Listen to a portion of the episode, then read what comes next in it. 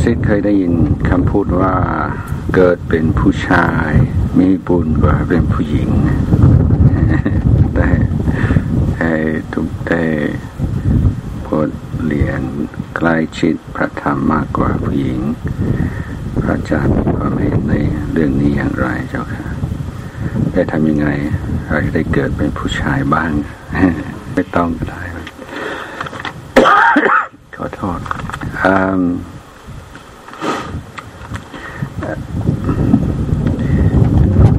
คือไม่อยากจะใช้คำว่ามีมีมีบุญกว่าเอาเอาเราบอกง่ายๆว่าสะดวกกว่าอย่างอย่างอย่างสมัยสมัยพุทธกาล ที่พระพุทธองค์ เริ่มแรกไม่ไม่ต้องการให้มีภิกษุณีสงฆ์คือไม่ใช่ไม่ใช่อะไรทั้งตอนนั้นภิกษุสงฆ์เองก็เพิ่งแต่งตั้งไม่กี่ปียังอยู่ในสภาพที่ยังไม่ค่อยจะมั่นคง เพราะว่า ทธศาสนามีคำสอนที่ถูกกระแสของสังคมพราหมณ์พอสมควรอยู่แล้ว คือยังไม่ค่อยเป็นที่ยอมรับของอของสังคมแล้วยิ่งจะมีนักบวชหญิงแล้วก็จะยิ่งยิ่งขัดกับความรู้สึกของพราหมณ์ในสมัยนั้นมันเป็นตัวอย่างว่าว่าในประวัติศาสตร์ที่ผ่านมาผู้ชายเป็นใหญ่ ผู้หญิงอยู่ใต้อำนาจของผู้ชายส่วนใหญ่แล้วก็ก็เลยทำให้ให้ผู้หญิงก็ลำบากอพอพุทธองค์ยอมตั้งสถาบันภิกษุณีขึ้นมาแล้ว ก็มีปัญหาอยู่เรื่อยว่าปัญหาภิกษุณีไปอยู่ป่า ก็ถูกคมขืนบ้าง ถูกทำร้ายร่างกายบ้าง ไปไหนก็อันตรายเลยต้องมีสิกขาบทต้องมีวินัย บังคับว่าผู้หญิงไปอยู่อยู่องเดียวอยู่ในป่าเหมือนพระก็ไม่ได้ แต่ต้องอยู่ใกล้ชิดกับพระสงฆ์เหมือนกับว่าพระเป็นเหมือนกับพี่ชายคอยดูแลความปลอดภัยของภิกษุณีเดินทางก็เหมือนการเดินทางองค์เดียวเดินทางไม่มีผู้ ครองดูแลก็อันตรายนั่นในก็เริ่มเป็นเป็นเรื่องธรรมดาในสังคมว่าผู้ชายนิสัยจะเปลี่ยนเปลี่ยนเอารัดเอาเปรียบผู้หญิง ก็เลยเป็นเป็นปัญหาของของผู้หญิง ยิ่งในหลายศาสนา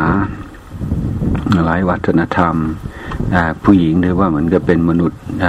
ชั้นชั้นสองเรียกว่าผู้หญิงเป็นสมบัติของผู้ชายและไม่มีสิทธิอะไรทางกฎหมาย ที่จริงจะว่าไปแล้วในเมืองไทยนี่เป็นเป็นวัฒนธรรมที่สิวิไลมากมากที่สุดประเทศหนึ่ง หรือว่ายิ่งกว่าเมืองนอกที่ซ้ำไปในในการที่ประเพณีของคนไทยก็คือ เมื่อแต่งงาน สินสอดนี่จะเป็นครอบครัวของอผู้ชายต้องให้ครอบครัวของผู้หญิง ซึ่งเท่าที่สามมันมีมีประเทศไทยประเทศเดียวในโลก หรืออาจจะมีแถบแถบนี้มันแทบจะไม่มีในโลก ซึ่งอาจจะดูว่าเป็นเรื่องเล็กน้อย แต่ผลต่อสังคมดีมากเพราะว่าในจีนอินเดียในประเทศส่วนใหญ่แล้ว ไม่มีใครต้องการมีลูกลูกสาว เพราะว่าเสียเงินออยู่กับเราไม่นานต้องเหนื่อยในการเลี้ยง พอในเวลาแต่งงานก็ไปอยู่บ้านอื่นซะแล้วเราก็ยังจะต้องให้เงินไปด้วยยิ่งในเมืองจีนที่เขากฎหมายบังคับให้มีลูกคนเดียว ก็ ก็เลยทำให้สถิติการมอพอมีเทคโนโลยีก้าวหน้าสามารถรู้เพศของลูกตั้งแต่ยังอยู่ในท้องทำให้การทำแท้งลูกสาวนี่มีมากมากทีเดียวจนกระทั่งในในในจีนในอินเดีย ทุกวันนี้สถิติเนี่ยมันผู้ชายมากกว่าผู้หญิงซะเยอะ ก็เพราะเหตุนี้ในความในประวัติศาสตร์ที่ผ่านมา ความเป็นอยู่ของผู้หญิงนี่ก็เรียกว่าเป็นรองนี่ก็เสียเปรียบผู้ชายหลายเรื่องแล้วทำให้ความความสะดวกหรือความเป็นอิสระในการปฏิบัติธรรมน้อยลงน้อยกว่า แต่ในขณะเดียวกันเป็นที่ยอมรับในทางพุทธศาสนาที่ชัดเจนมากตั้งแต่สมัยก่อนและศักยภาพ ที่จะบรรลุธรรมนี่มีมีเหมือนกันไม่ไม่ไม่เสียเปรียบผู้ชายในในในเรื่องนี้ การนั่นถ้าเราเราพูดถึงถึงบุญในการที่เกิดเป็นมนุษย์ เกิดเป็นมนุษย์ที่ว่ามีมีบุญมีวาสนามากอยู่แล้วบุญน่ามาเกิดใน ในเมืองเมืองพุทธอ่าก็มีว่ามีบุญมากอ่าในเมืองกับโทเมืองพูดเรื่องเมืองไทยต่อก็คือก่อนผู้ชายแต่งงานก็ต้องไปอยู่ในใน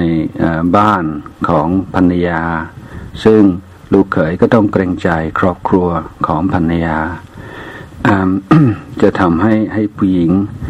มีเกียรติและก็มีอำนาจมากกว่าผู้หญิงในประเทศอื่น ซึ่งก็ถือว่าเกิดเป็นผู้หญิงอาจจะมีบุญน้อยว่าผู้ชาย แต่ว่าเกิดเป็นผู้หญิงไทยเรียกว่ามีบุญนั่น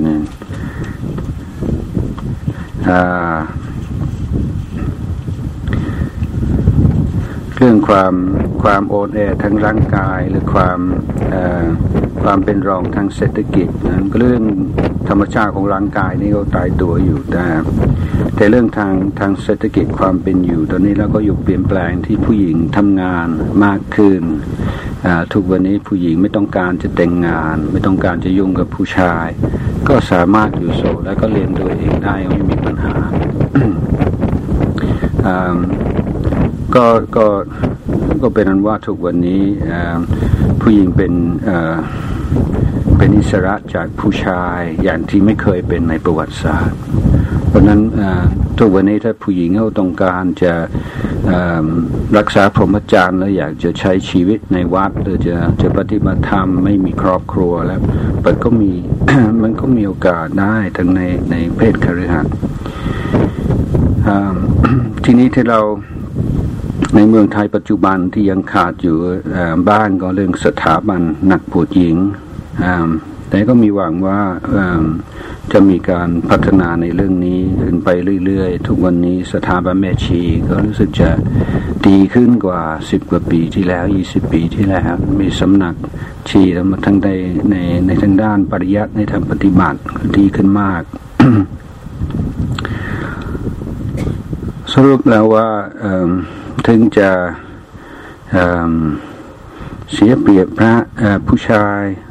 ในในบางเรื่องก็ไม่ถึงกับเป็นเรื่องที่น่าหนักใจหรือว่าที่จะต้องทำให้คิดบางแผนว่าจะเกิดเป็นพี่ชายผู้ชายในชาติหน้า แต่เราเป็นผู้หญิงถ้าเรา ต้องการปฏิบัติธรรมเราก็ปฏิบัติเต็มที่ในชาตินี้ในชาติหน้าจะเป็นเป็นผู้ชายผู้หญิงก็ก็ไม่สำคัญ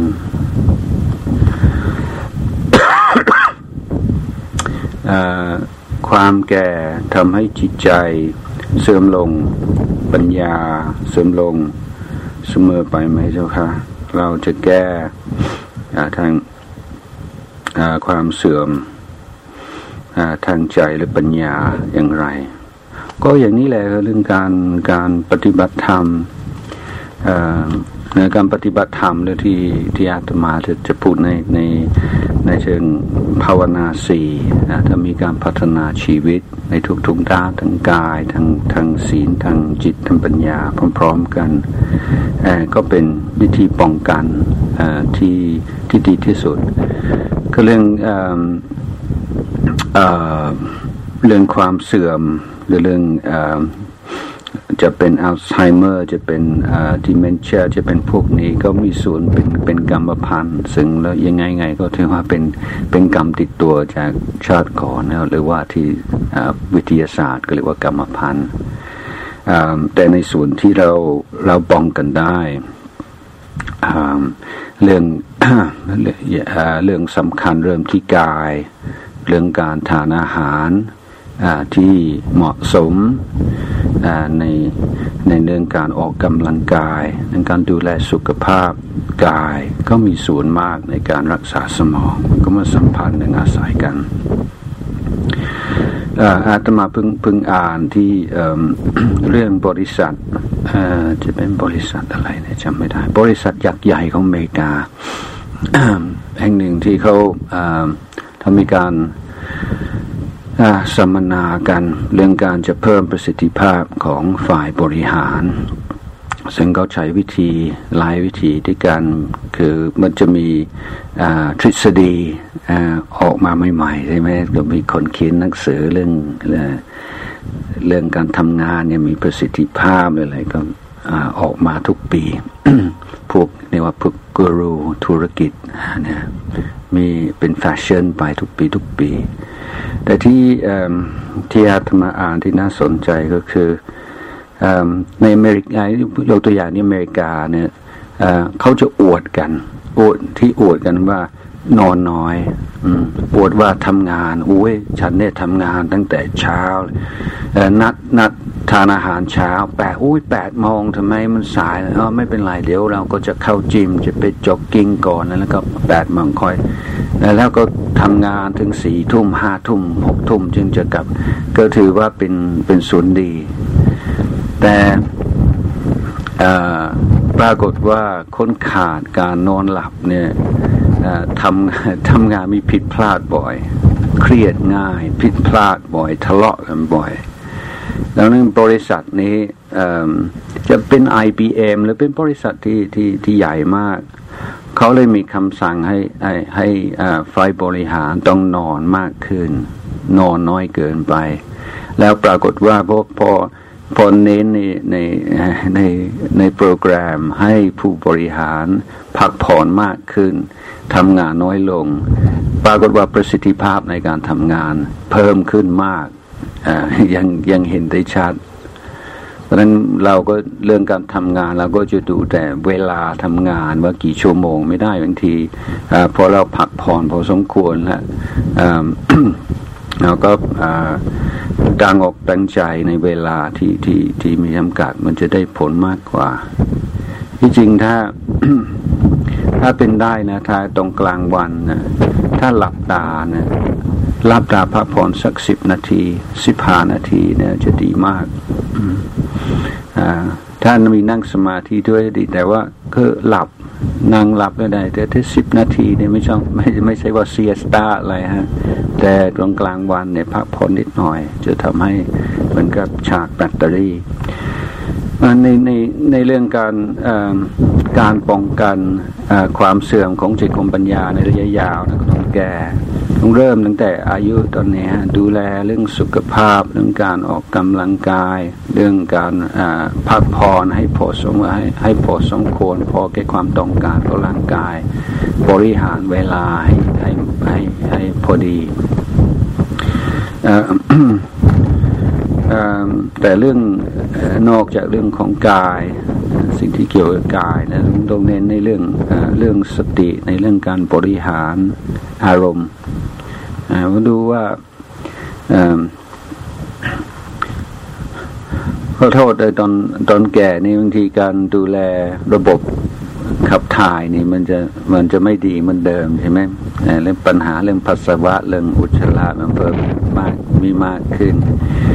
แต่อันนั้นก็เป็นเรื่องของกายซึ่งเราป้องกันด้วยการออกกำลังกายได้บ้าง แต่ที่อาจจะพูดว่าจิตใจก็คลายกันนะ ถ้าเราไม่เคยฝึก ไม่เคยควบคุม ไม่มีวินัยในเรื่องความคิดในเรื่องอารมณ์ ไม่บริหารอารมณ์ พออายุมากคือในยิ่งบริหารไม่ได้ งดหงิดลำคาญอะไรเล็กอะไรน้อยอใจจิตใจก็เสียไปไปเลย แล้วเราก็คงจะรู้จักผู้ใหญ่ทุกคนก็ต้องรู้จักผู้ใหญ่เป็นแบบนี้ฮะคือไม่เคยคิดจะฝึกจิต แต่พออายุมากขึ้นแล้วจิตจิตใจเลยมันใช้งานไม่ค่อยได้คือครูครูไม่มีวินัยในทางความคิดและทางอารมณ์ เพราะฉะนั้นเราเราต้องดูแลทั้งทั้งกายทั้งใจพร้อม ๆกัน แล้วการที่มีการ ก็ก่อนที่คุณหมอมันจะแนะนำคนแก่ให้เล่นไพ่อะไรอะไรอนอันนี้ก็เป็นวิธีหนึ่งที่จะให้สมองทำงาน แต่ว่าดีกว่านั้นคือการท่องที่ไม่ท่องบทสวดมนต์ ท่องเอ่อเรียว่าคำสอนของครูบาอาจารย์อะไรที่เป็นเนื้อหาสาระดีๆ ฝึกท่องจำเนี่ยมันเป็นการบริหารสมองที่ที่ดีมาก และถ้าท่องแล้วมันก็เป็นเอ่อเป็นเอ่อเป็นสมบัติของเราที่เราบางทีก็เอาไปใช้ในในเรื่องราวต่างๆการท่องจำมาดี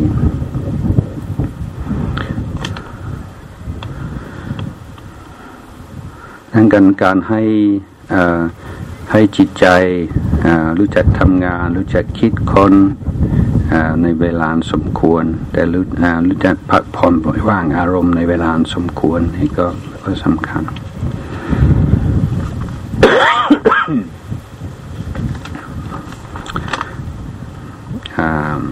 ที่เป็นถามว่าการพนันนั้นพิดศีลขอนายเจุครับ เรื่องเรื่องของศีลธรรม หรือศีลภาวนาเราถือว่าการพัฒนาพฤติกรรมทางกายทางวาจาไม่ไม่ได้ไม่ได้จำกัดอยู่ที่ศีลห้าไม่ใช่ว่าสิ่งไหนไม่ผิดศีลห้าเพราะฉะนั้นโอเค อันนั้นก็เป็นแบบมาตรฐานต่ำสุดแต่ก็ไม่ใช่ไม่ใช่ทั้งหมดของศีลธรรม แต่การการภาวนาการพัฒนากายวาจา ก็คือการพัฒนาที่จะไม่แสดงออกไม่มีพฤติกรรมทั้งกายทั้งวาจาที่เกิดจากกิเลสและส่งเสริมกิเลสและทำให้ชีวิตเราเศร้าหมอง และทำให้ชีวิตเรามีปัญหาเพราะนั้นเรา บางสิ่งบางอย่างอาจจะอาจจะไม่อ่ามันจะไม่ผิดศีลห้าแต่มันก็มันก็ผิดชัดเราก็เห็นเห็นเลยผลอ่าอ่าผลเสียหายที่ที่เกิดขึ้น ส่วนในในในในเรื่องของของการพนันนั้นก็จะอยู่ในพวกอบายมุกทางไปสู่ความเสื่อมหรือทางไปสู่อภัยโลกคือความความทุกข์ความเดือดร้อนเรา เราก็ดูการผลของการการพนันที่มีต่อจิตใจตัวเอง ต่อความเป็นอยู่ในครอบครัวและต่อสังคม ก็น่าจะเห็นว่ามันเป็นเป็นปัญหามาก คนที่หมดตัวเพราะการเล่นการพนันมันก็มีมากมายมีตัวอย่างเยอะเลย นี่การการ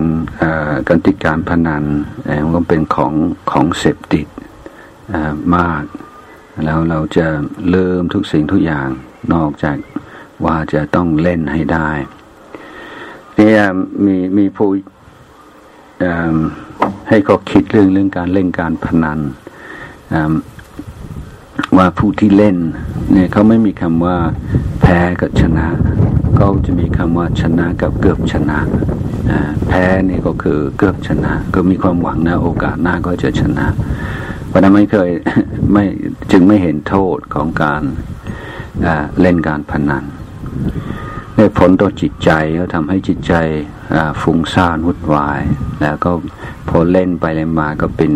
เป็นหนี้สินแล้วก็ถ้าเรานี่เป็นเป็นหนี้สินมากเรื่องความสงบเรื่องเรื่องชีวิตที่มีคุณภาพเลยมันไม่มีหวังฮะถ้าเรากดตันด้วยด้วยเรื่องการหาเงินจะเล่นการพนันนะการที่ว่าผิดศีลมันก็ผิดในความหมายว่าเป็นการพฤติกรรม ที่มีผลเสียต่อชีวิตดังนั้นก็ในในความหมายนี้นี่ผิดชัดเจน แต่ว่าเรื่องศีลห้านี่เราอาจจะโอ้ก็ไม่ผิดศีลห้าแต่นั้นก็ไม่ได้หมายความว่า เพราะไม่ผิดศีลห้าเพราะฉะนั้นไม่เป็นไร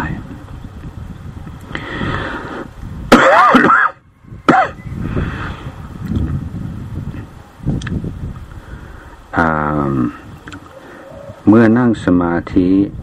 ไปได้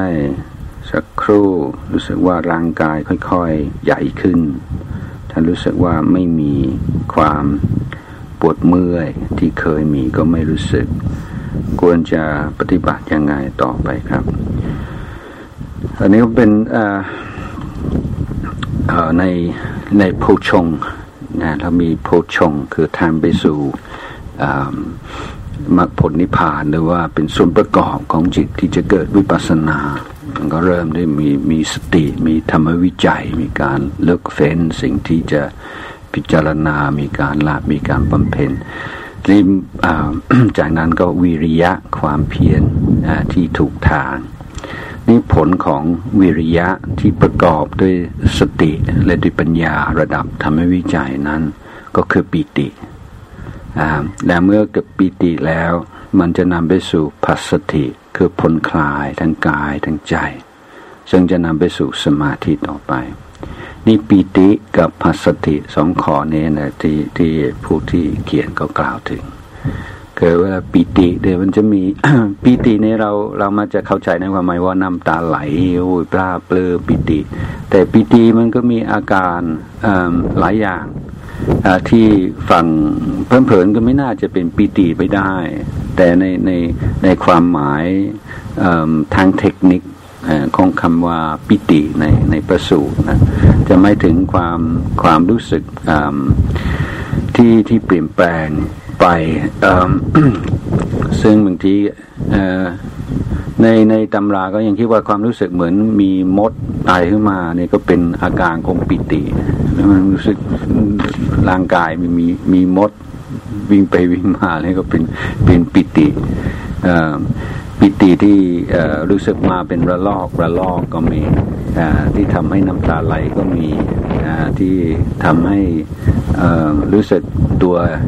ใหญ่ขึ้น หรือว่าลอยขึ้นมาแล้วสุดลงมาในดินก็เป็นความเปลี่ยนทางสัญญา ซึ่งท่านท่านจะมักจะเรียกร่วมกันว่าเป็นอาการของปิติ นั้นเป็นเราเราสรุปง่ายๆว่ามันเป็นเรื่องธรรมดาของจิตใจที่กำลังสงบ มันจะมีอยู่ช่วงหนึ่งว่าสัญญาต่างๆ ก็จะเปลี่ยนแปลงไป บางคนอาจจะรู้สึกว่าเหมือนกับ ขนหายหรือว่าขาหายส่วนใดส่วนหนึ่งของกายหายหรือว่าตัวเองลอยขึ้นไปในอากาศหรือว่าทั้งหมดนี้ปฏิบัติยังไงก็ง่าย ๆก็คือไม่ไม่ยินดีไม่ยินร้ายไม่ตื่นเต้น ไม่สงสัยแต่แต่ว่ารับรู้รับทราบว่าเป็นความเปลี่ยนแปลงของสัญญาคือต้องจำไว้อย่างเดียวก็คือ มันไม่จริงหรอกมันไม่ใช่ว่า แขนหายขาหายหรือว่าร่างกายเปลี่ยนเป็นอย่างนั้นเป็นอย่างนี้ก็ก็เป็นแค่อาการของจิตที่ที่ที่ที่บอกอย่างนั้น มันเป็นเรื่องของสมองแปลความหมายของของสัญญาณจากประสาทต่างๆมันมันมันเปลี่ยนไปหรือเปลี่ยนไปเพราะเพราะสมาธิดังเราก็สักแต่ว่ารับรู้รับทราบ ถ้าเกิดตื่นเต้นหรือกลัว เราจะมีผลสมาธิจะจะเสื่อมนั้นก็เป็นสิ่งท้าทายเหมือนกันเวลาเราภาวนาไปถึงขั้นหนึ่งก็จะเกิดมีความรู้สึกแปลกๆที่ไม่เคยเจอมาก่อน อันตรงนี้แหละที่เราต้องมีสติให้สักแต่ว่ารับรู้รับทราบว่าไม่อันตราย ถ้าอันตรายนี่ครูบาอาจารย์ก็ไม่ให้ทำอย่างนี้ แล้วก็นักปฏิบัติก็จะผ่านพวกนี้ส่วนใหญ่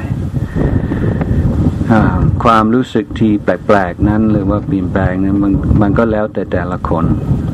แต่ละคนไม่เหมือนกันนะจริตนิสัยบางคนอาจจะไม่ค่อยมีก็ไม่ต้องอเป็นห่วงทีนี้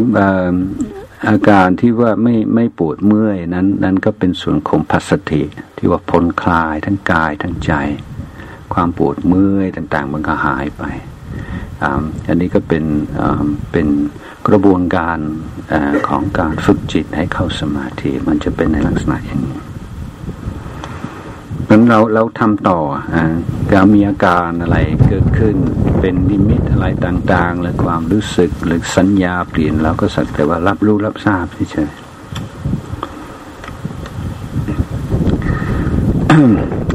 ลูกชายอายุเจ็ดปี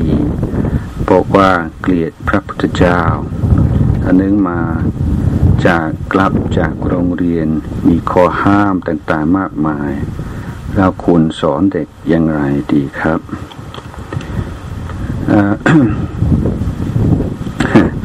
ก็หนึ่งนะอย่าอย่าเพิ่งตกใจหรืออย่าเพิ่งอย่าเพิ่งพันเพื่ออย่าอย่าเลยเป็นบาปเป็นบาปอะไรก็ยิ่งยิ่งไปกันใหญ่ ก็เราพยายามดูดูความรู้สึกที่อยู่เบื้องหลังคำพูดความรู้สึกว่าไม่พอใจที่มีข้อห้ามต่างๆ แต่ผมมีข้อห้ามขัดใจก็อยากจะโทษใครอยากจะโกรธและเกลียดใครสักคนก็เลยเรียกว่าเป็นพระพุทธเจ้า ทีนี้ในในการในการสอนลูกเหมือนกันก็ อาตมามันไม่อยากจะให้มีคำว่าข้อห้ามเลยครับมันมันต้องเป็นต้องเป็นข้อตกลงอยู่ในในครัวโรงครัวชมในครอบครัวเราว่านี่ในครอบครัวเรานะ เราตกลงกันว่าเราจะไม่ทำอย่างนี้ เราไม่ต้องการให้เป็นอย่างนี้มีมีเหตุผลอย่างนี้อย่างนี้นะ เข้าใจไหมเป็นเพราะเป็นเพราะเหตุอย่างนี้นี่ แล้วอธิบายว่าในในเมื่อเด็กลูกเรายังอายุเล็กเหมือนเหมือนในกองทัพนะถ้าในถ้ากองทัพไปทำสงครามแล้วไปไปไปรบกับศัตรูแล้วไปทำอะไรก็แล้ว แต่มันไม่ใช่ว่าต่างคนต่างทำตามใจ ก็ต้องมีผู้นำแล้วผู้ผู้ผู้น้อยก็ต้องเชื่อฟังผู้ผู้นำหรือผู้ใหญ่ไม่อย่างนั้นไปไม่รอด และเหมือนกับเรื่องทุกอย่างที่มันสำคัญ เช่นในในห้องผ่าตัด ห้องผ่าตัดนี่ไม่ใช่ว่าทุกคนก็ทำตามใจ ก็ต้องมีข้อตกลงกัน ในเรื่องระเบียบว่าใครเป็นผู้ผ่าใครเป็นผู้ส่องเครื่องมือใครใครทำอะไรบอกว่าเราจะอยู่ด้วยกันอย่างสมาสามัคคีกันอย่างมีความสุขทุกคนก็ต้องมีการเสียสละบางสิ่งบางอย่าง ลูกก็มีเสียสละบางสิ่งบางอย่างที่อยากจะทำคุณพ่อก็มีเหมือนกันเสียสละบางสิ่งบางอย่างพ่ออยากทำแต่ไม่ทำเพราะเกรงใจคุณแม่กังใจลูกหรือว่าคุณแม่ก็เหมือนกัน ทีนี้เราอยู่ด้วยกันทุกฝ่ายก็ต้องมีไม่ทำในบางสิ่งบางอย่างไม่ที่อยากทำ เพราะนั้นในคืออยากจะถือว่าเรื่องความอารมณ์อย่างนี้เรื่องเป็นกรณีศึกษาเป็นโอกาสที่เราจะได้คุยกันทำความเข้าใจในเรื่องศีลว่าศีลนี่ไม่ใช่ว่าผู้มีอำนาจบังคับผู้ผู้ผู้ไม่มีอำนาจ แต่ว่าเป็นข้อตกลงในชุมชนที่จะทำให้คนอยู่ด้วยกันอย่างมีความสุขมากที่สุด ซึ่งในการอยู่ด้วยกันต่างคนต่างมีนิสัยใจคอไม่เหมือนกันความต้องการก็ไม่เหมือนกัน ทุกคนก็ต้องอเสียสละความสุขบางส่วนเพื่อส่วนรวมก็ไปไปเข้าใจนะดังนั้นก็ก็ก็เรื่อง เรื่องศีลหรือว่าข้อตกลงหรือว่าข้อที่ไม่ต้องการให้ทำก็อยากให้ให้ยกขึ้นมาพูดถึงเรื่องเหตุผล แล้วก็ไม่ใช่พระพุทธเจ้าเป็นคนบังคับ พระพุทธเจ้าเป็นเป็นผู้ที่เขาถึงหลักความจริง แล้วก็เปิดเผย ให้เราทราบว่าถ้าทำอย่างนี้น่าจะเป็นปัญหา ถ้าทำอย่างนี้มันก็ไม่เป็นปัญหา เหมือนเราอยู่ในที่มืดมืดทั้งก็สองแสงสว่างให้เราทราบว่าทางที่ไปที่ปลอดภัยเป็นยังไงนะแต่เป็นมีปุญคุณมากกว่า แต่เมื่ออเมื่อพระพุทธเจ้า ท่านสองแสงสว่างบอกว่าข้างหน้านะ ถ้าทางขวามือนี่มันมีงัวสารพิษนะอย่าอย่าอย่าออกไปทางขวานะ อยู่อยู่ทางซ้ายนะคือถ้าออกทางขวาเนี่ยจะถูกงูกัด ทีนี้อพอยกตัวอย่างแล้วพ่อพ่อแม่ทราบจากพระพุทธเจ้าซึ่งเราไว้ใจมากที่สุดแล้วว่าทางขวาเนี่ยงัวสารพิษเนี่ยเราจะต้องเราก็เป็นห่วงลูกสิเราลูกลูกอย่าไปอย่าไปทางขวานะไม่ใช่ว่าพ่อแม่เป็นปฏิการ แต่ว่าพ่อแม่ทราบว่าทางนี้อันตรายเพราะเราผู้ที่เขาเคยเดินทางมาแล้วเขาเห็นแล้วเขาก็เปิดเผยเขาให้เราทราบ นี่ก็เลยแต่ละคนก็ต้องมีอุบายก็ต้องมีคิดยังไง จึงจะให้ลูกเข้าใจ แต่ถ้าเราแบบถ้าใจอ่อนนะพอลูกก็อารวาสหรือลูกไปขอร้องอะไรแล้วเขายอม อันนี้จะยากมากต่อไป เพราะว่ามันกำลังสอนลูกว่ากฎระเบียบเนี่ยเราจะเปลี่ยนได้ถ้าลูกถ้าลูกร้องไห้หรือลูกอ่อนวอน ถึงขั้นที่เราไม่ไหวแล้วเราก็ยอม แล้วว่ากฎไม่ใช่กฎ แล้วก็ลูกจะไม่มีวินัยอยู่ในใจสักที ราะนั้นก็เป็นเป็นอคอวัดปฏิบัติของพ่อแม่เหมือนกันคือ คือบางทีต้องทำใจแข็งเมื่อเรามั่นใจว่าทำสิ่งที่ถูกต้องการที่การที่คนเรานี่เวลามันเจอมันเจออุปสรรคเนี่ยเด็กดิ้วฉลาดมันต้องพยายามจะดันดันดันดันนะแบบ แล้วการเรียนรู้ของเด็กเนี่ยพอรู้ว่าดันไม่ได้ อันนี้มันมันไปไม่ได้ แต่ก็จึงจะได้รู้ว่า เออ นี่คือขอบเขตและที่เราต้องเคารพเอาไว้ แล้วก็เป็นศูนย์หนึ่งของการวิวัฒนาการของสติปัญญาคน ที่จะต้องรู้ว่าขอบเขตอยู่ตรงไหน แล้วเป็นสิ่งที่เราไปไม่ได้เราไม่ควรจะไป แต่ที่แรกก็ธรรมดานี่มันจะไม่ชอบมากเราจะ ร้องไห้ร้องห่มอะไรก็ไปพยายามทุกวิธีทางที่จะที่จะได้สิ่งที่ตัวเองอยากได้ อันนี้ก็เป็นเรียกว่าเป็นกรรมหรือเป็นเป็นความรับผิดชอบของผู้ปกครอง เมื่อมั่นใจว่าสิ่งที่เราเราทำไว้นี่ถูกต้องแล้วเราก็ต้องยอมรับให้ให้ลูกโกรธ ไม่ใช่โกรธพุทธเจ้า อย่างเดียว บางที่ลูกก็โกรธพ่อโกรธแม่แล้วเราก็ต้องทำใจ เพราะว่าเราก็รู้ว่าไม่ได้ทำเพื่อตัวเองทำเพื่อลูก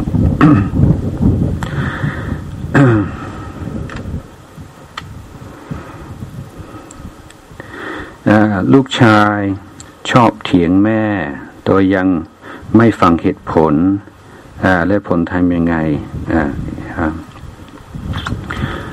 ก็เป็น ก็เป็นเรื่องเรื่องหนึ่งคือทางพ่อแม่เวลา ความเห็นไม่ตรงกันนั้นก็ต้องอต้องพูดกันอย่างอย่างดีให้ลูกเห็นตัวอย่างว่าผู้ผู้ที่สำคัญที่สุดในชีวิตเขาคือคุณพ่อคุณแม่เวลาก็มีความเห็นไม่ตรงกันเขาไม่เถียงง่าย ๆเขาคุณแม่มีอารมณ์อะไร คุณพ่อก็จะนั่งฟังให้ดีด้วยความเคารพใน การคำพูดของแม่จบแล้วก็ค่อย แต่ถ้าพ่อแม่เทียงกันอย่างเงี้ยแล้วแล้วก็ไม่แปลกใจถ้าลูกเอาเป็นตัวอย่างใช่ไหมถ้าพ่อเคยเถียงกับแม่อยู่ตลอดเวลานั่นเราเองก็ต้องเป็นตัวอย่างที่ดีในเรื่องนี้ไม่งั้นว่าบางทีเราก็ต้องยอมเวลาเราไม่มีเรื่องราว เราก็มามาคุยเรื่องวีนัยเรื่องเรื่องอวิธีเถียงหรือวิธีพูดกันดีๆ เกิดเวลาความเห็นไม่ตรงกันนะแม่อยากให้ให้อย่างนี้ได้ไหมว่าแม่มีเหตุผลอะไร ให้แม่พูดให้จบก่อน ลูกไม่เห็นด้วย และคิดว่าเหตุผลนี้ไม่ใช่ ลูกจึงพูดแล้วแม่จะตั้งใจฟังเหตุผลของลูก ลูกว่าพูดของลูกไป แม่ก็พูดต่อ อยากให้เป็นจากนั้นได้ไหมแล้วพูดตอนที่ไม่มีอารมณ์กัน เอ๊ะเป็นเรื่องของเป็นโคตกลงกันพอมีอารมณ์มีเรื่องเนี่ย เราก็พูดเนี่ยที่เราเราตกลงกันอย่างนี้ไม่ใช่เหรอเพราะว่าถ้าถ้าลูกเถียง แม่ยังไม่พูดไม่ต้องพูดดีกว่าเราก็ต้องพูดแบบผู้ดีนะไม่ได้พูดแบบนักเลงนะถ้า ถ้าเถียงยังไม่ฟังเหตุผลนี้มันเป็นแบบนักเลงเนี่ยเราต้องพยายามพัฒนาตัวเองให้ให้เคารพซึ่งกันและกัน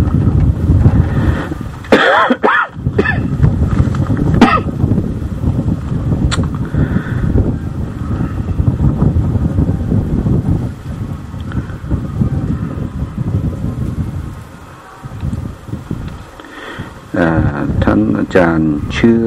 เรื่อง ชะตากรรมของมนุษย์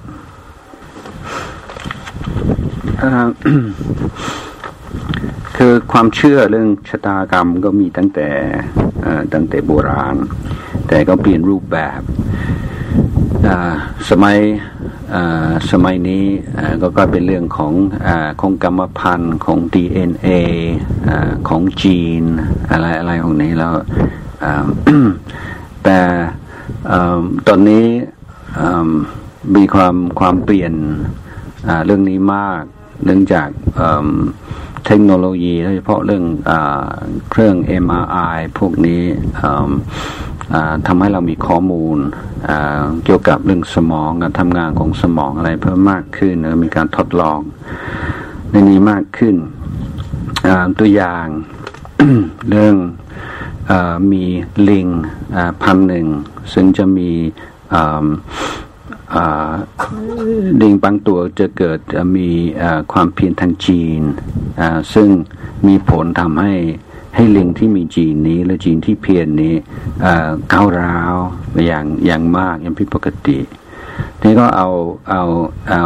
ลิงที่เพิ่งเกิดที่มีที่จีนแบบนี้ แล้วก็แยกเป็นสองส่วนส่วนหนึ่ง ก็ให้แม่ดูแลอย่างอบอุ่น อย่างสิ่งแวดล้อมดีทุกอย่างลิงอีกอีกพวกหนึ่งก็อยู่แบบพ่อแม่ไม่คอยดูแล หรือว่าแม่ไม่ให้ความรักอะไรเป็นต้นอพอโตขึ้นมาแล้วเลี้ยงที่รักการดูแลตั้งแต่เกิดนะไม่มีพฤติกรรมก้าวร้าว แต่เด็กที่ลิงที่ขาดการดูแลก็เก้าวร้ามาก ก็เป็นเป็นตัวอย่างของหลาย ๆ ตัวอย่างว่าจีนอาตมาจะจำเขามีศัพท์เฉพาะ แต่ถ้าพูดง่าย ๆ ว่าจีนแล้วจีนในมันก็มีสวิตเปิดปิดฮะถ้าเราเกิดด้วยโดยมีจีนที่ผิดปกติไม่ใช่ว่าเพราะมีจีนนั้น เพราะฉะนั้นจะเป็นโรคนั้นโรคนี้หรือจะเป็นพฤติกรรมอย่างนั้นอย่างนี้ จะเป็นโรคจิตจะเป็นอะไร ว่ามันก็เป็นแค่เป็นโอกาส แต่ว่าสิ่งแวดล้อมและก็พฤติกรรมหรือว่ากรรมใหม่ในชีวิตเนี่ยจะมีผลอาจจะทำให้ปิดสวิตนี้เสียเลย ไม่มีเหมือนกับไม่มี เพราะอ่าไม่เปิด ดังจะชนากรรมก็คือเกิดยังไงจีนเป็นยังไงอะไรยังไง ก็ต้องเป็นคนแบบนั้นแต่ที่จริงแล้วสมองแล้วมันก็เปลี่ยนแปลงได้ตลอดเวลา แม้แต่ไอคิวก็เปลี่ยนแปลงตลอดเวลา วันวันก่อนก็พูดกับลูกศิษย์ที่ทำงานกับเด็กที่ถูก abuse ถูกคมคืนอะไรที่ต่างๆเด็กคนหนึ่งก็ก็ทาง ทางการก็เอาออกจากบ้านแล้วก็มีวัดไอคิวก็เจ็ดสิบแปดสิบต่ำกว่าต่ำกว่าปกติพอสมควร เราไปฝากไว้กับครอบครัวหนึ่งที่ดูแลอย่างดีให้ความรักให้ความอบอุ่น เวลาต่อมาหนึ่งปีก็วัดไอคิวก็เป็นร้อยยี่สิบไอคิวขึ้นถึงห้าสิบแต้มเพราะสิ่งแวดล้อมเปลี่ยนแปลงไป แม้แต่ไอคิวมันก็ไม่ไม่แน่นอน นั้นพฤติสิ่งแวดล้อมและพฤติกรรมในในในปัจจุบัน โดยเฉพาะการการปฏิบัติทางจิตใจก็จะมีผลต่อสมอง มีผลต่ออวิถีชีวิตมีผลต่ออปัจจุบันและอนาคตดังนั้นคนที่คนที่ไม่ปฏิบัติธรรมเลยคือชีวิตค่อนข้างจะ เป็นไปตามชะตากรรมมากก็ว่าได้ แต่พอเราเริ่มมีอุดมการในการพัฒนาตัวเองอเริ่มจะเป็นอิสระจากชะตากรรมก็ได้แต่มันก็มีแนวโน้มแล้วก็เกิดมาแล้วกรรมเก่าแล้ววันเป็นแนวโน้มแล้วมีโอกาสสูงที่จะเป็นอย่างนั้นอย่างนี้ แต่จะเป็นหรือไม่เป็นจะเป็นมากจะเป็นน้อย ก็อยู่ที่ว่าเราใช้ชีวิตปัจจุบันอย่างไร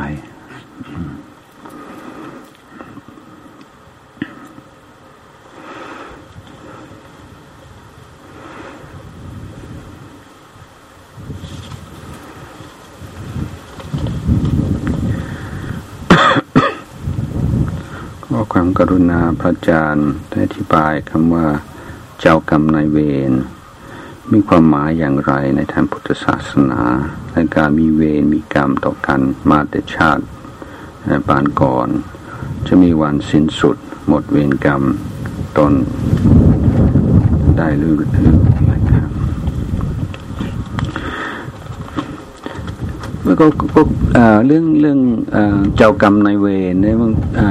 เราก็พูดกันค่อนข้างมากในในวงชาวพุทธในในเมืองไทย แต่ที่ที่น่าสังเกตคือในพระพระสูตรในพระไตรปิฎกแทบจะไม่กล่าวถึงเลยไม่มีแล้วมีน้อยมาก ซึ่งอาตมาจึง จึงไม่เคยได้ให้ความสสำคัญกับเรื่องนี้มากเท่าไหร่เขาเรียกว่าเรื่องเรื่องเรื่องชาติก่อนเรื่องการเมื่อเราก็เกิดไม่รู้กี่ภพกี่ชาติแล้ว และผู้ที่เราเคยล่วงเกินก็ต้องมีไม่รู้เท่าไหร่และผู้ที่เคยล่วงเกินเราก็มีเท่าไหร่ คนที่เคยมีบุญคุณของเรามีเท่าไหร่ คนที่เราเคยมีบุญคุณเขาก็มีมากเท่าไหร่นะถ้ามาเป็นเป็นห่วงถ้าถ้าหากว่าความเชื่อเรื่องเจ้ากรรมนายเวรทำให้ให้ให้เราไม่ใช่ปัญญา หรือไม่รับผิดชอบชีวิตปัจจุบัน พอเรื่องร้ายเกิดขึ้นเนี่ยก็เป็นโอ้เป็นเรื่องเจ้ากรรมในเวรต้องทำพิธีกรรมต้องไปไปนั่นไปเนี่ยธรรมาจะเป็นมันมันร้อนแหลมร้อนตรายทางสติปัญญาก็คือว่าเป็นเป็นเรื่องการโทษโทษนั่นโทษนี้แล้วจะทำยังไงก็ต้องทำพิธีกรรมหรือจะต้องจะต้องอย่างนี้ อาตมาว่าว่าการเมื่อเวลาเราทำบุญหรือว่าอุทิศส่วนกุศล เราก็อุทิศให้เจ้ากรรมในเวรตามตามธรรมเนียมก็ดีฮะไม่ไม่ไม่ผิดอะไร แต่ว่าไม่อยากจะให้เรามองปัญหาต่างๆที่เกิดขึ้นหรือสิ่งที่คนทั่วไปทั่วไปเรียกว่าโชคร้ายว่าเป็นผล ของความความจงเวรของคนที่เราขวเราเคยล่วงละเมิดในชาติก่อนนะถ้ามาว่ามันมันมันไม่ใช่อ่ามันมีอ่ามันมีเหตุปัจจัยอย่างอื่นที่เราควรจะรับผิดชอบมากกว่า ก็ก็เหตุผลอาตมาก็ยังว่าถ้าถ้าเป็นถ้าเจ้ากรรมในเวนี้มันเป็นเป็นสมุทัย แล้วเป็นเหตุให้เกิดทุกข์บ่อยๆ นั้น พุทธเจ้าก็น่าจะกล่าวถึงบ่อยๆ น่าจะให้คำแนะนำบ่อยๆเลยมันมีคำถามถามว่า ถ้าเจ้ากรรมในเวรมีอำนาจมากถึงขนาดนี้ทำไมพระพุทธเจ้าไม่ได้สั่งสอนเรื่องนี้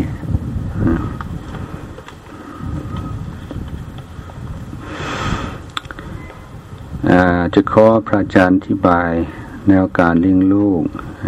ประเด็นหาความพอดี ระหว่างการเป็นพ่อแม่ที่ดีสามารถเป็นที่พึ่งของลูกได้ที่นำทางที่ถูกจับประเด็นที่ว่า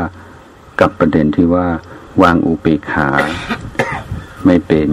คอยจะช่วยลูกไปทุกเรื่อง เพราะเข้าใจว่าเป็นหน้าที่พ่อแม่จึงทำให้ลูกพึ่งตัวเองไม่ได้ พ่อแม่บางคนก็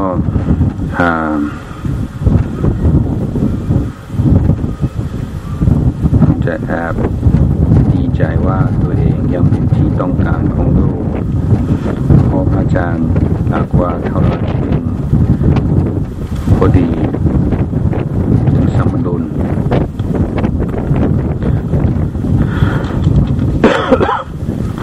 อั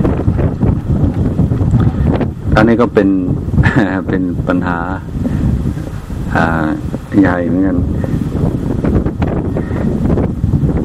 คือคือในการในการเลี้ยงลูกก็เป็นก็เป็นการท้าทายเหมือนกันคือในฐานะที่เราเป็นนักปฏิบัติธรรม ต้องการจะเข้าใจตัวเอง ต้องการจะรู้เท่าทันกิเลสและปล่อยวางกิเลส ในในแน่นอนในในระหว่างการเลี้ยงลูกกิเลสก็ต้องเกิดขึ้นเป็นเป็นประจำก็เขาจะไม่เกิดได้ยังไงดังนั้นความขัดแย้งในใจมันก็ต้องมีอยู่อย่างอย่างหนึ่งก็ตามตามหลักเนี่ยเราก็เข้าใจว่าลูกก็ต้องพึ่งตัวเอง ลูกก็ต้องแข็งแข็งเราก็ต้องอดทนนี่จะจะสำคัญ แต่ละเดียวกันใจหนึ่งต้องการให้ให้ลูกยังเป็นลูกของเราเหมือนเดิม พึ่งเราทุกสิ่งทุกอย่าง เราต้องการจะเป็นผู้ที่สำคัญที่สุดในชีวิตของลูกตลอดไป มันก็มันมีความความรู้สึกที่ที่ขัดแย้งอยู่ทั้งนั้นที่เราบอกว่า จริง ๆ แล้วเนี่ยผู้ผู้ปกครองต้องถึงวันใดวันหนึ่งที่ต้องรู้จักปล่อยวางลูกไม่ใช่ว่าปล่อยวางคือปล่อยทิ้ง แต่ปล่อยวางความการการควบคุมดูแลป้องกันต้องให้ให้ลูกมีชีวิตของอของลูกเองต้องอเรียนรู้เอง แต่อีกใจหนึ่งแต่ไม่ไม่ใช่ ไม่ใช่ตัวปัญญาหรือตัวอะไรแต่เป็นความรู้สึกที่เราต้องยอมรับว่ามีจริงแต่ไม่อยากไม่อยากปล่อยดังนั้นแค่แค่รับรู้ต่อสิ่งที่มีอยู่ในใจ นี่ก็เป็นขั้นแรกไปสู่การการแก้ไข คือการที่เรามีอะไรที่เก็บกดตัวมีความรู้สึกบางอย่าง ไม่ค่อยอยากจะยอมรับ อาจจะรู้สึกเขินอายหรือว่ามันตราบใดที่เรายังไม่ค่อยได้เห็นหรือว่าได้ยอมรับในความรู้สึกขัดแย้งอยู่ในใจ มันก็ไม่มีวันที่จะจัดการให้ถูกต้องได้ ทั้งในการภาวนาการที่เราเน้นในการให้เวลากับตัวเอง ในเรื่องการนั่งสมาธิเดินจงกรมคือมันเป็นโอกาสที่เราวางภาระต่างๆ ให้ไม่อยู่กับตัวเราหรือจิตใจของเรา เพราะจิตใจของใครร้ายสิ่งหลายอย่างมันค่อยๆผุดขึ้นมาแล้วถึงเออใช่แล้วนั่นก็อืมนั่นก็ไม่ใช่ฮะปกติแล้วปัญญาเราก็ไม่ค่อยทำงาน เพราะว่าเรายุ่งกับเรื่องอื่นซะ ไม่ไม่ใช่ว่าปัญญาไม่มี แต่เราไม่ให้โอกาสกับตัวปัญญาของเราเอง มันก็เพลินเพลินอยู่กับกับเรื่องการงานเรื่องการบ้านการเมืองเรื่องนั่นเรื่องนี้อยู่ตลอดเพราะชีวิตที่สัมมารงก็ชีวิตที่เราแบ่งเวลาให้กับตัวเองอให้กับการอยู่ในปัจจุบันกับธรรมชาติของของตัวเอง ในเรื่องเทคนิคต่างๆ จะเป็นอาณาปานสติจะเป็นอะไร มันก็เป็นอุบายทั้งนั้นที่จะให้มารู้จักกับตัวเอง ให้จะมาคุณให้จะได้เห็นตัวเองอแล้วปัญญาของเราก็จะได้มีโอกาสทำงานปัญญาในเรื่องของชีวิต ไม่ใช่ปัญญาในปัญหานั้นปัญหานี้ แต่ว่าในตัวชีวิตเราเราเราจริง นั้นเมื่ออ เมื่อเราเองอก็พยายามดูตัวเองบ่อยๆ เรียนรู้จากประสบการณ์บ่อยๆ แล้วแล้วเราเห็นว่าเวลาเมื่อไหร่แล้วเราขาดความอดทนเราก็แย่เหมือนกันผิดพลาดแล้วมันชีวิตก็ก็เสื่อมทันทีแล้วเราขาดสติมันก็เป็นยังไง เมื่อมีสติมันมีผลดียังไง มีความอดทนมันเป็นเป็นยังไง เมื่อเราต้อง สู้กับสิ่งสิ่งยากมันเป็นอยังไงเพราะเราเห็นเป็นปัจจตังในชีวิตตัวเอง หลักความสุขหลักความทุกข์แล้ว นี่เราต้องการจะจะแบ่งให้ลูกด้วยแล้วเราจึงจะยอมให้ลูกต้องลำบากบ้าง เรียนรู้จากประสบการณ์บ้าง บางทีก็อยู่ในที่ต้องเสี่ยงบ้าง คือคนเราไม่เสี่ยงอะไรเลยก็ไม่ได้ แต่เราก็มีเครื่องรับประกันให้ให้พอสมควร แต่ว่าถ้าเราจะว่า micro manage ชีวิตของลูกเนี่ยเราก็เครียดก็กลายเป็นที่เบื่อหน่ายของลูกด้วยฮะตอนนี้ก็สมมติลูกยู่อย่างนี้ปห้าปหกแต่พอพอวัยรุ่นนะฮะเราเริ่มรำคาญแล้ว ถ้าเราเราพยายามจะควบคุมเขามากเกินไป แต่เราต้องการจะปลุกฝัง หลักการต่างๆ ในเรื่องการว่าบริหารจิตใจรู้จักถูกรู้จักผิด ห้ามใจจากสิ่งที่ไม่ถูกต้องหรือเป็นการเปลี่ยนเปลี่ยนตอนเปลี่ยนเปลี่ยนผู้อื่น ถ้าเราปลูกฝังหลักที่ดีแล้วเราตัวเองก็เป็นตัวอย่างให้คุณได้ความการที่เราจะปล่อยให้เขาไปหาประสบการณ์เอง ของเราเรียนรู้เองก็จะง่ายขึ้น นั้นอุเบกขาก็ไม่ได้อุเบกขาต่อการกระทำหมายถึงว่าเขาทำอะไรเอาเรื่องของเขาเป็นชีวิตของเขา นั้นนั้นมันไม่ใช่อุเบกขาแต่อุเบกขาก็คือเราทำหน้าที่อของพ่อของแม่ที่ดีที่สุด แต่เราก็ต้องวางใจกับผลที่เกิดขึ้นบางทีก็ไม่ตรงตามความขาดหวังของเราหรือความเป้าหมายของเราลูกเขาก็เขาเขามาเกิดกับเราชาตินี้แต่ชาติก่อน ไม่ทราบเขาก็เคยเกิดไม่รู้กี่พบกี่ชาติเหมือนกันแล้วเขาก็มีเกี่ยงกรรมติดตัวมา แล้วบางสิ่งบางอย่างอาจจะไม่เป็นที่พอใจของเราแล้วไม่ตรง แต่ว่านี่เขาก็ต้องรับผลของกรรมที่เขาทำไว้เหมือนกันดันอุเบกขาก็คือทำทำพยายามให้จิตใจเราเป็นกลางพอที่จะรู้ว่าอะไรควรอะไรไม่ควรเราสังสอนเราทำพยายามเป็นพอที่ดีที่สุดที่เราเป็นได้ แม่ที่ดีที่สุดที่เราเป็นได้ แต่ว่าผลจะออกมาแล้วบังคับไม่ได้แต่เราก็อุเบกขาจะเป็นเรื่องของผล แต่ว่าในในเรื่องการสร้างเหตุก็แล้วก็เน้นในเรื่องความเมตตากรุณาความความขยันมันเพียรที่จะให้สิ่งที่ดีกับลูกเท่าที่เราเราให้ได้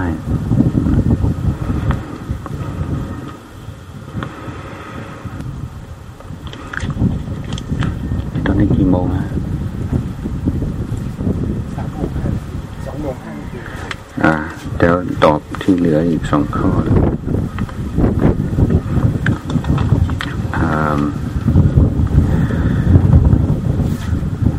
ท่านมีคำถามเรื่องที่พระอาจารย์กล่าวว่าประเทศไทยเป็นประเทศที่เหมาะแก่การศึกษาธรรม เป็นเมืองพุทธ นั้นเมื่อเมื่อสามสิบปีที่แล้วท่านปัจจุบันนี้ท่านกล่าวได้อย่างนี้อีก แมวคาถ้าตายแล้วมันเหมือนความอะเดี๋ยวจะเรื่องที่พระอาจารย์เราว่าประเทศไทยเป็นประเทศที่เหมาะแก่การศึกษาธรรมตรงนี้ก็เป็นเป็นเมืองพุทธ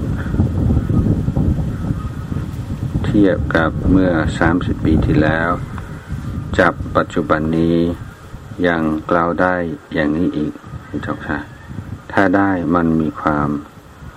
เหมือนและความแตกต่างยังไงครับ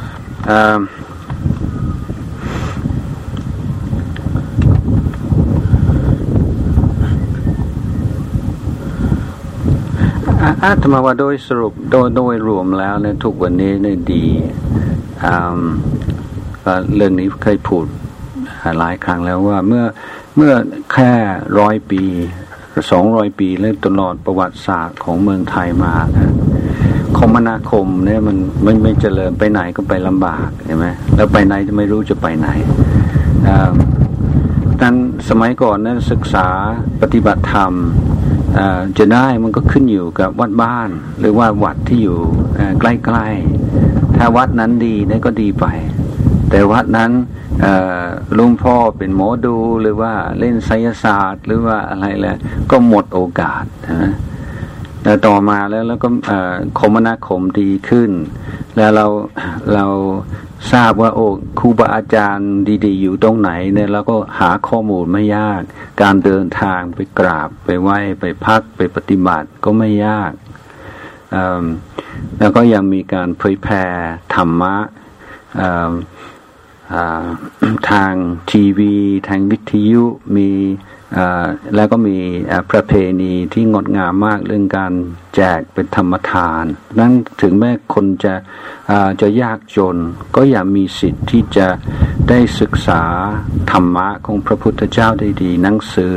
แจกฟรีก็มาก ซีดีก็มีฟังวิ ทุกวันนี้ชาวบ้านต่างๆจังหวัดนะชอบฟังวิทยุอชอบฟังธรรมะทางทางวิทยุกันมากปลักช่องนี่มันมีหลายหลายสถานีฮะที่เป็น FM ที่เขาเปิดซีดี ทั้งวันทั้งคืน มีธรรมะเช้าธรรมะเย็นนั้นอาตมาว่าโอกาสที่จะศึกษาปฏิบัติธรรมจะมีมากกว่าสมัยก่อนอยู่ในส่วนหนึ่ง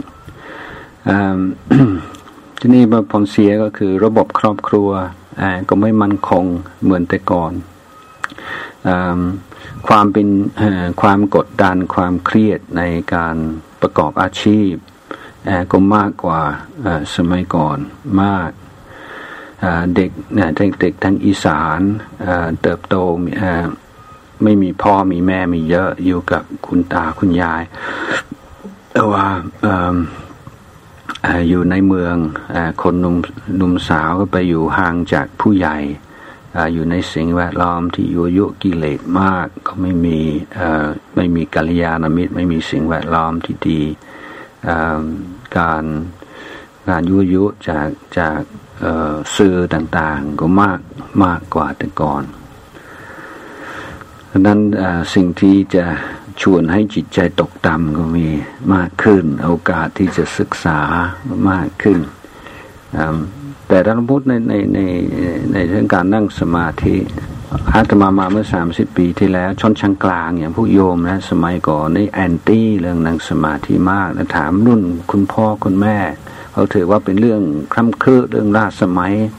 แล้วกำลังพัฒนาประเทศชาติแบบกำลังนั้นการยอมรับ ในเรื่องการพัฒนาจิตใจในความสำคัญอของของการฝึกอย่างนี้นะถ้าเทียบกับ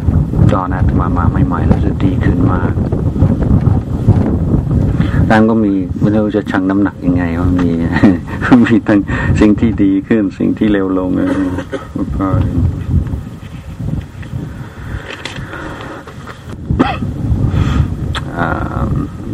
อยากจะทราบความคิดเห็นของพระอาจารย์เกี่ยวกับเหตุการณ์น้ำท่วม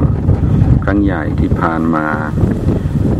บางพื้นที่ก็ยังมีปัญปญหาอยู่อาจารย์มองเรื่องนี้อย่างไรก็ว่าธรรมาก็คงไม่มีความความคิดอะไรที่เป็นที่พิเศษออกไปจากจากที่มองทั่วไปก็คือ พระเจ้าอยู่หัวก็ก็ได้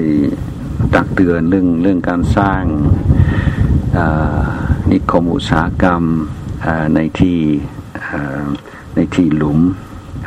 มาสิบกว่าปีที่แล้วในเรื่องการถมคลองถมถนนการโกสร้างทำลายโดยไม่ได้คำนึงถึงเรื่องธรรมชาติสิ่งแวดล้อมมันก็มีมานานแล้ว เพราะนั้นก็เป็นปีนี้ฝนตกมากกว่าธรรมดารู้สึกห้าร้อยเปอร์เซ็นต์ห้าห้าเท่าตัวตัวมันก็ฝนตกมากเป็นประวัติศาสตร์ ซึ่งมันก็ลำบากอยู่แล้ว แต่เนื่องจากพฤติกรรมของมนุษย์ในสามสิบปีที่แล้วทำให้ให้มันยิ่งยิ่งเป็นปัญหามาก นี่อาตมาก็คุยกับนักวิทยาศาสตร์คนหนึ่งเขาก็บอกว่าก่อนหน้านี้เนี่ยเรากล่าวถึงเรื่องภาวะโลกร้อนแล้วก็เข้าใจว่าจะมีผลคือน้ำแข็งนี่คั่วโลกเนื้อ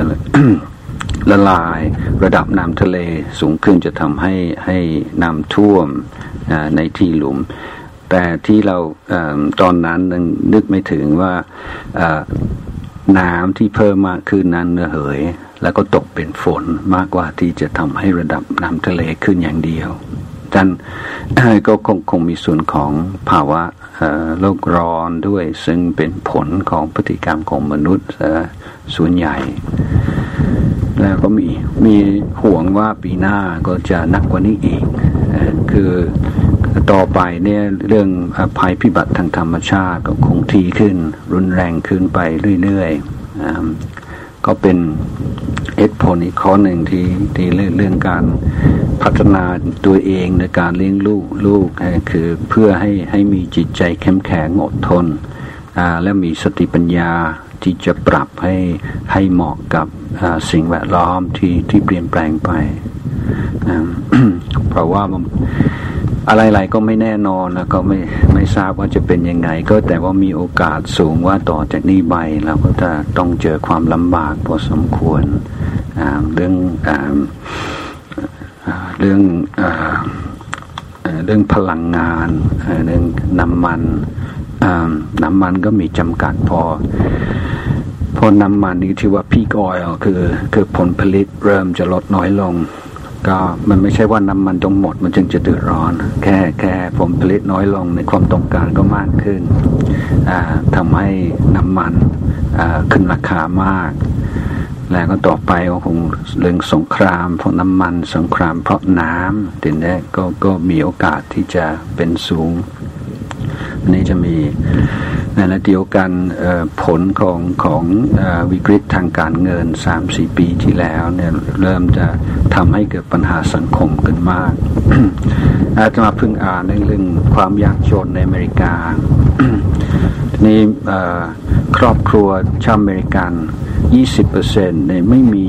ไม่มีเงินพอซื้ออาหารอพอเพิ่งกิน มหาวิทยาลัยหลายแห่งต้องทำทำครัวให้นิสิตนักศึกษามีอาหารกลางวัน